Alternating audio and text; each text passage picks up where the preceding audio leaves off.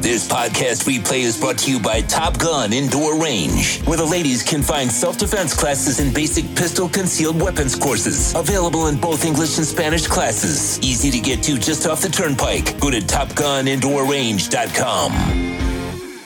Uh, big O. Hopefully, Ravens fans after after Lamar's uh, year after year he fails, Tua fails, first time in playoffs, and it's over. People are crazy, bro. Brother, if if Tua would have failed as much as Lamar has for all these years, he won't survive. He just would not survive. They would have killed Tua. I mean, just assassinated. There's no way. There's no way the, the the front office, owners, everybody they they would have given in to the amount of heat that goes on. You know, it's it's a weird thing.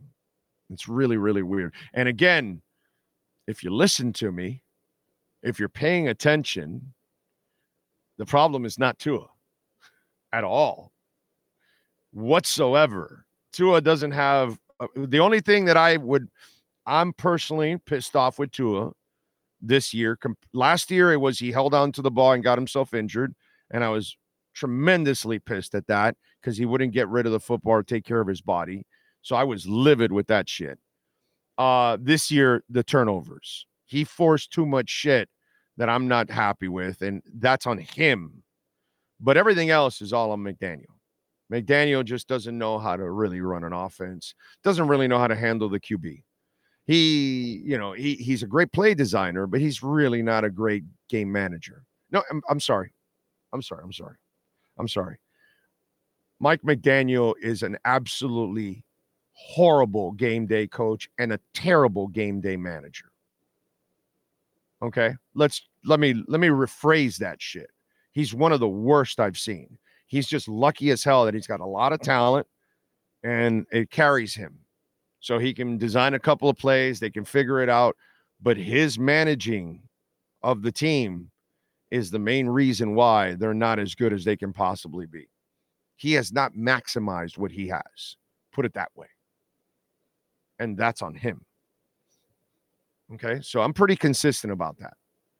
And he's the real problem on the Miami Dolphins. Too many of you are, you know, too uh, simplistic and you just think about the overall numbers and the wins and all that, bro, this team is talented. They should win a bunch of games. Anybody coaching him should be able to win. You know, a, a, he's not a difference maker. He hasn't been a difference maker at all. At all. Whatsoever. He just designs a couple plays and he's got great talent that can overcome his ineptitude. Just like Tua and company overcame the ineptitude of the first two years and those coaches. It's the same shit. It's just that this team is way more talented than the one that was the first two years. So you're supposed to win. I mean, you got to nine wins with Flo. What, you're not going to get to 11 with all the other talent you added? Of course you are. It's not Mike McDaniel. Let's not kid ourselves. It's what I told you. When Flo got fired, a bunch of you were, how are you going to fire him? They won six in a row. They fired him because of the beginning of the season. They were one in six, where they lost to all the good teams. So he's just, you know, buttering up the record on the back end with all the bad teams. That's why you got fired because you weren't a difference maker. And that's where Mike McDaniel has got to get to a point. Too many of you are looking at Tua and his success his success would happen with anybody that knows a little bit of offense. The problem is Mike McDaniel. That's the major problem for this team right now. He's got to learn how to coach and stop doing stupid things on a consistent basis. That's what has to happen with Mike McDaniel. Stop doing stupid things on a consistent basis. And then maybe your team can actually advance. Then maybe you'll be you'll be ready for a down and you'll know what down it is in Buffalo. You know, maybe against Kansas City, maybe you won't have all those pre-snap penalties and ruin all your third downs from third and seven and third and eight to third and 12 and third and 13. Maybe you can do that. Maybe you can learn how to stay with the run. Maybe you can learn how to manage your quarterback the right way. We'll see, Mike. We'll see. You got a lot to learn this offseason.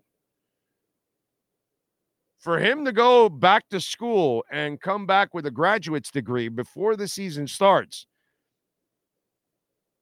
near impossible. That's the other thing, the sad part about it. While I'm hoping for it, um, I don't expect it from Mike McDaniel. I don't expect him to learn. I don't expect him to improve. I expect him to continue to do the same stupid shit. I hope I'm wrong. I hope I'm dead wrong.